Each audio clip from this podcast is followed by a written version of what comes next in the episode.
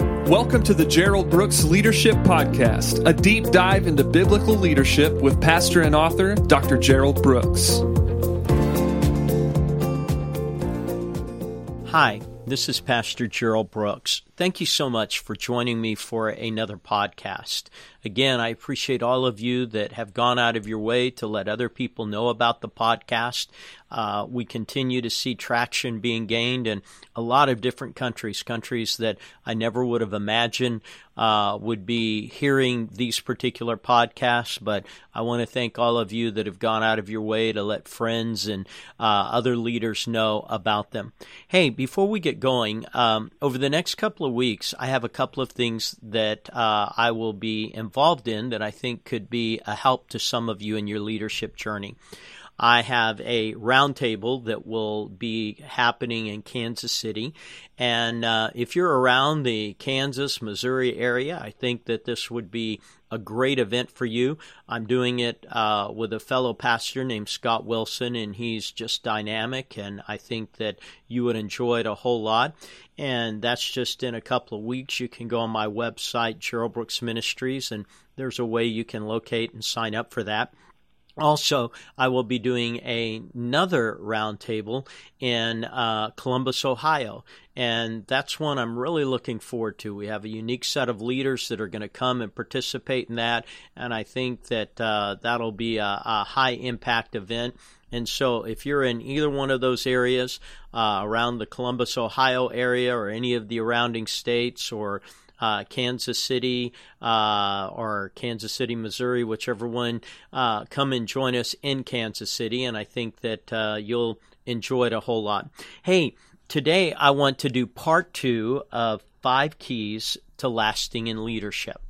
Part two of five keys for lasting in leadership.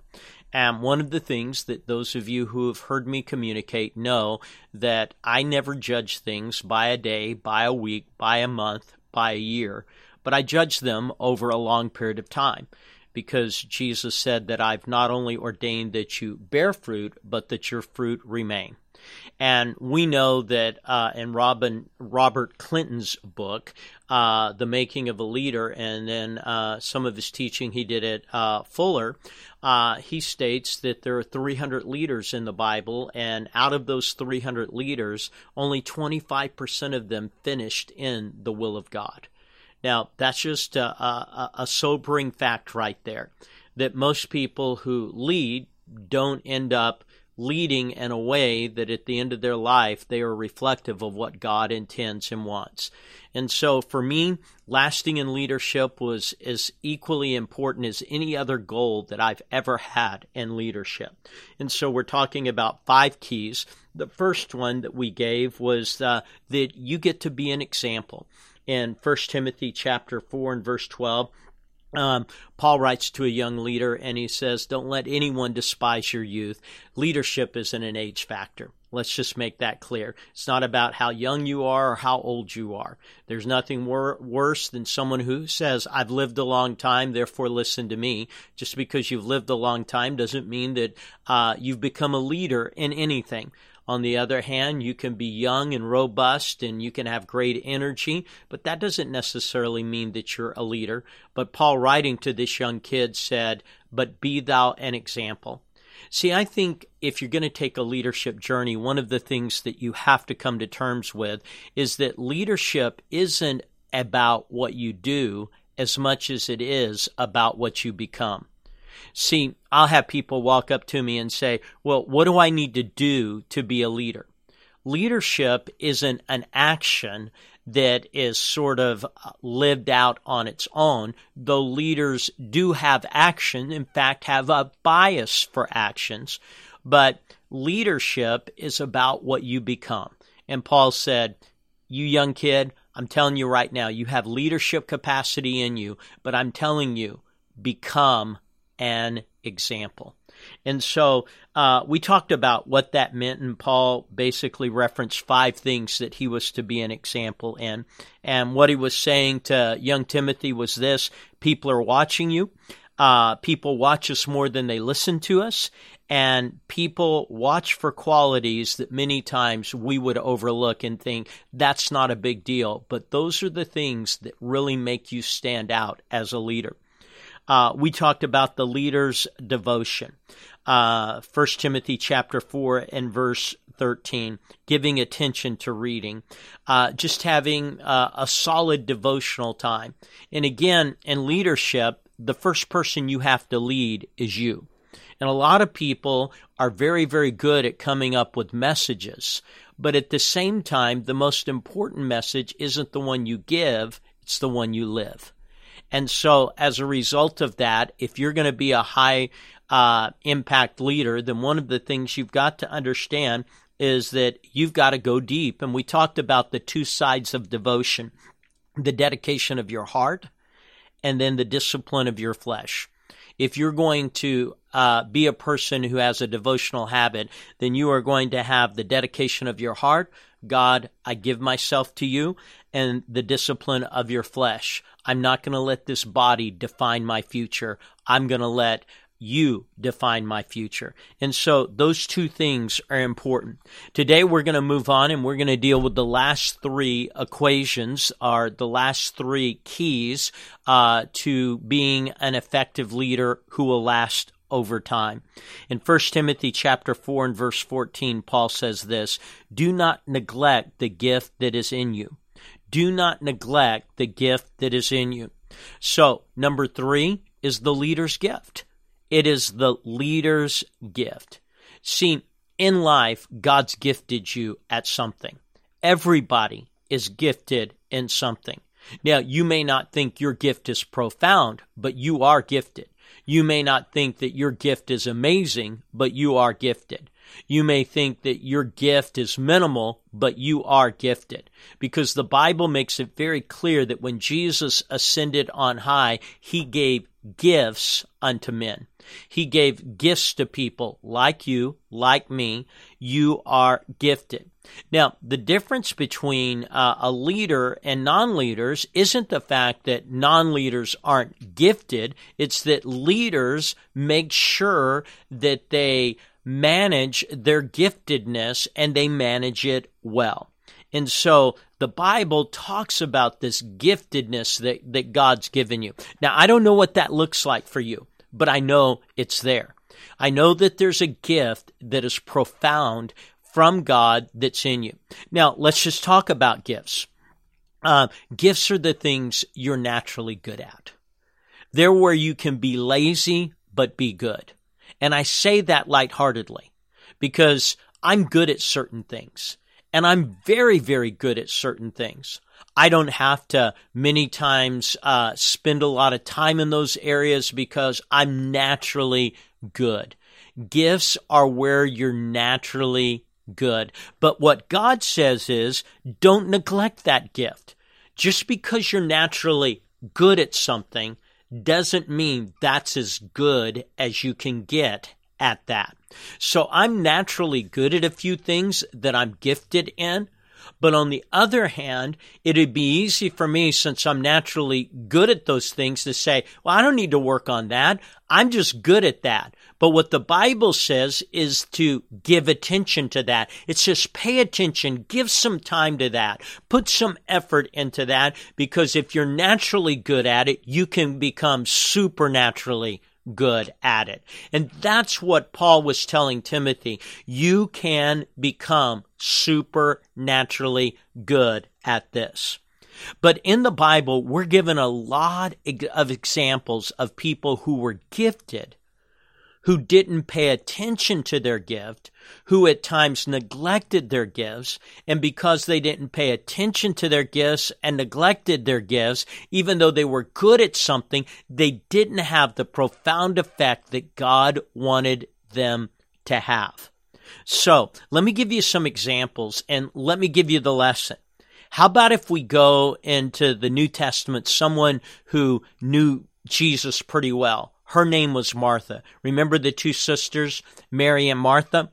Well, Martha is an example of someone who had a gift, but she lacked priorities. She had a gift, but she lacked priorities. See, remember when Jesus came to her home and Mary sat at Jesus' feet and she was busy serving?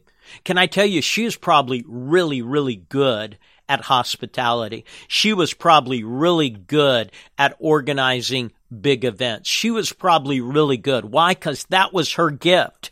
She immediately responded with her gift. But here's the thing. She responded with her gift, but she lost sight of the priorities. And because she had a gift without priorities, what Jesus said is, Martha, you are worried about so many things. But what Jesus was basically saying, when you have a gift, but you lack priority, you end up burning out.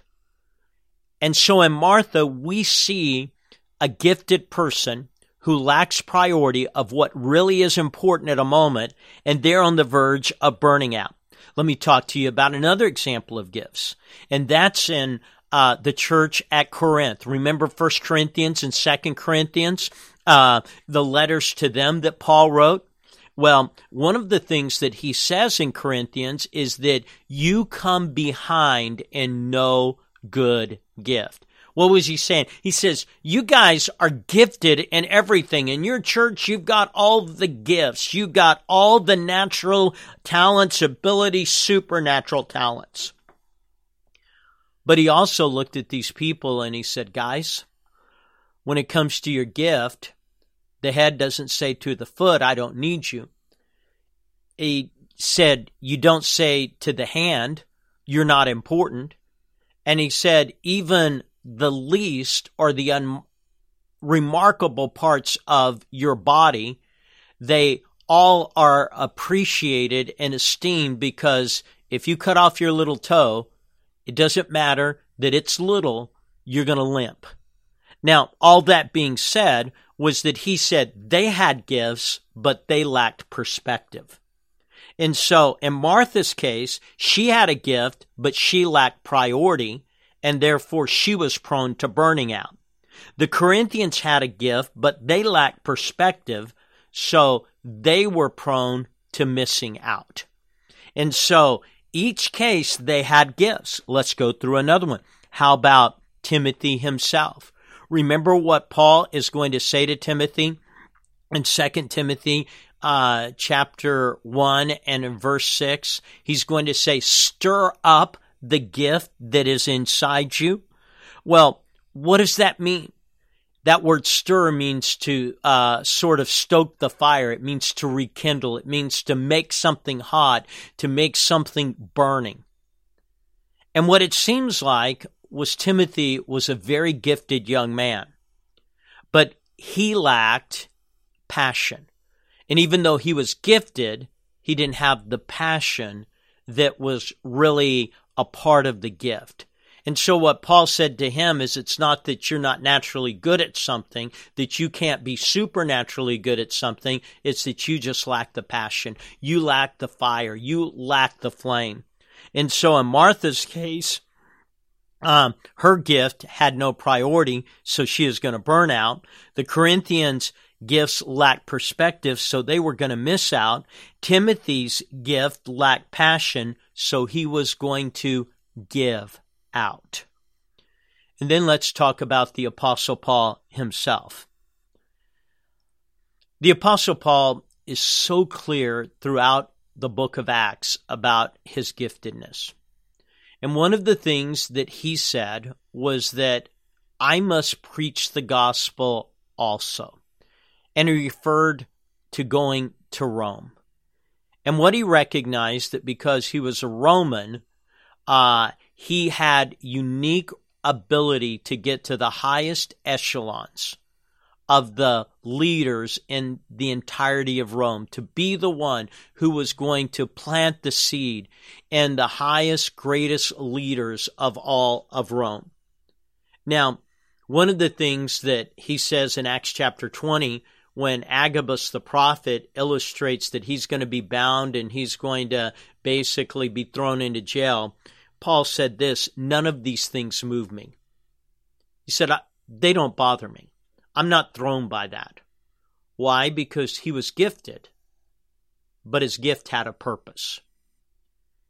And when your gift lacks purpose, you tend to wear out. But in Paul's case, what did he say? He said, None of these things move me, and that I might finish. I might finish my course with joy. So, gifts without priority, burn out. Gifts without perspective, miss out. Gifts without passion, give out. Gifts without purpose, you wear out. And how about Samson? Now, there's a gifted guy. This guy had the ability to do things that were just amazing natural feats to literally tear the gates off a city. And we're not talking about your backyard gate. We're talking about the security of a city, and he could tear those down and his ability to do those kind of things. But what do we know about Samson? Whatever he saw, he wanted. So when he saw uh, a lady who was not of his ancestry and his background, he just told his dad, go get her. Wow. Isn't that a sorry statement? The idea that it's a woman, therefore I just go get her. Well, that just speaks on so many levels, but let's just take it here. He was only to find a, a wife from his kindred, but he went beyond that. So in his case, what we find is gifts without principles, they cause you to strike out. So gifts without priority, you burn out. Gifts without perspective, you miss out. Gifts without passion, you give out. Gifts without purpose, you wear out. Gifts without principles, you strike out. Why are all these things important? Because we are not to neglect our gift. We're to make sure that it has priority, perspective, passion, purpose, and principles. That's key number three. Key number four, the leader's diligence. In 1 Timothy chapter 4 and verse 15 it says, "Meditate on these things, give yourself entirely to them, that your progress, your diligence may be evident to all." What is diligence? Diligence is the ability to do what you have to do when you don't want to do it. See, diligence is the ability to do what needs to be done when you don't want to do it, when you don't feel like doing it. That's the reason it's diligence, because it deals with the fact that in all of our lives, there's times when we just don't want to do it. Now, in diligence, it usually comes into play in three areas. It comes into play when it comes to your emotions, your time, and your energy.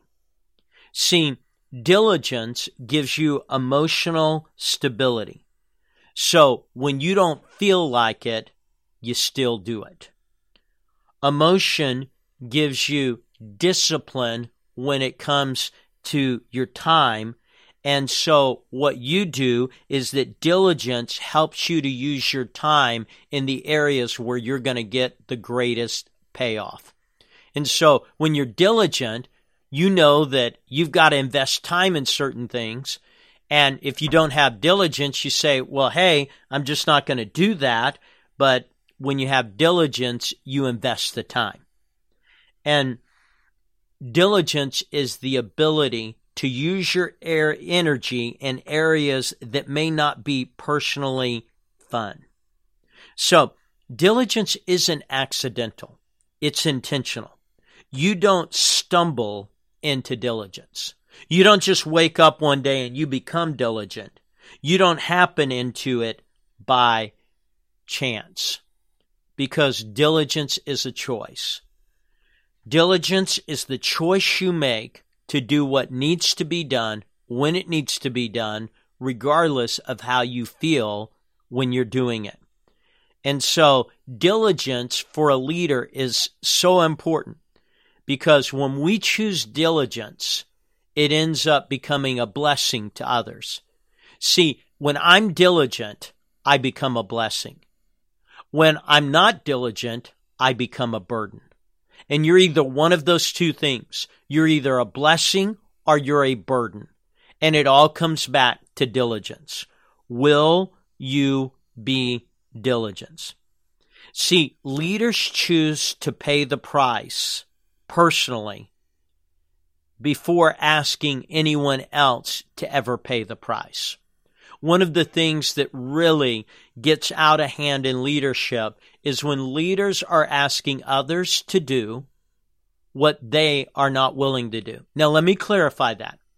I don't do every job of every team member who is a part of my organization. But here's what I can tell you there's no one who does any job in my organization that is going to put forth more diligence than me. So I may not do the same job, but I do model the diligence for any job. That brings us to five the leader's legacy. Take heed to yourself and to the doctrine.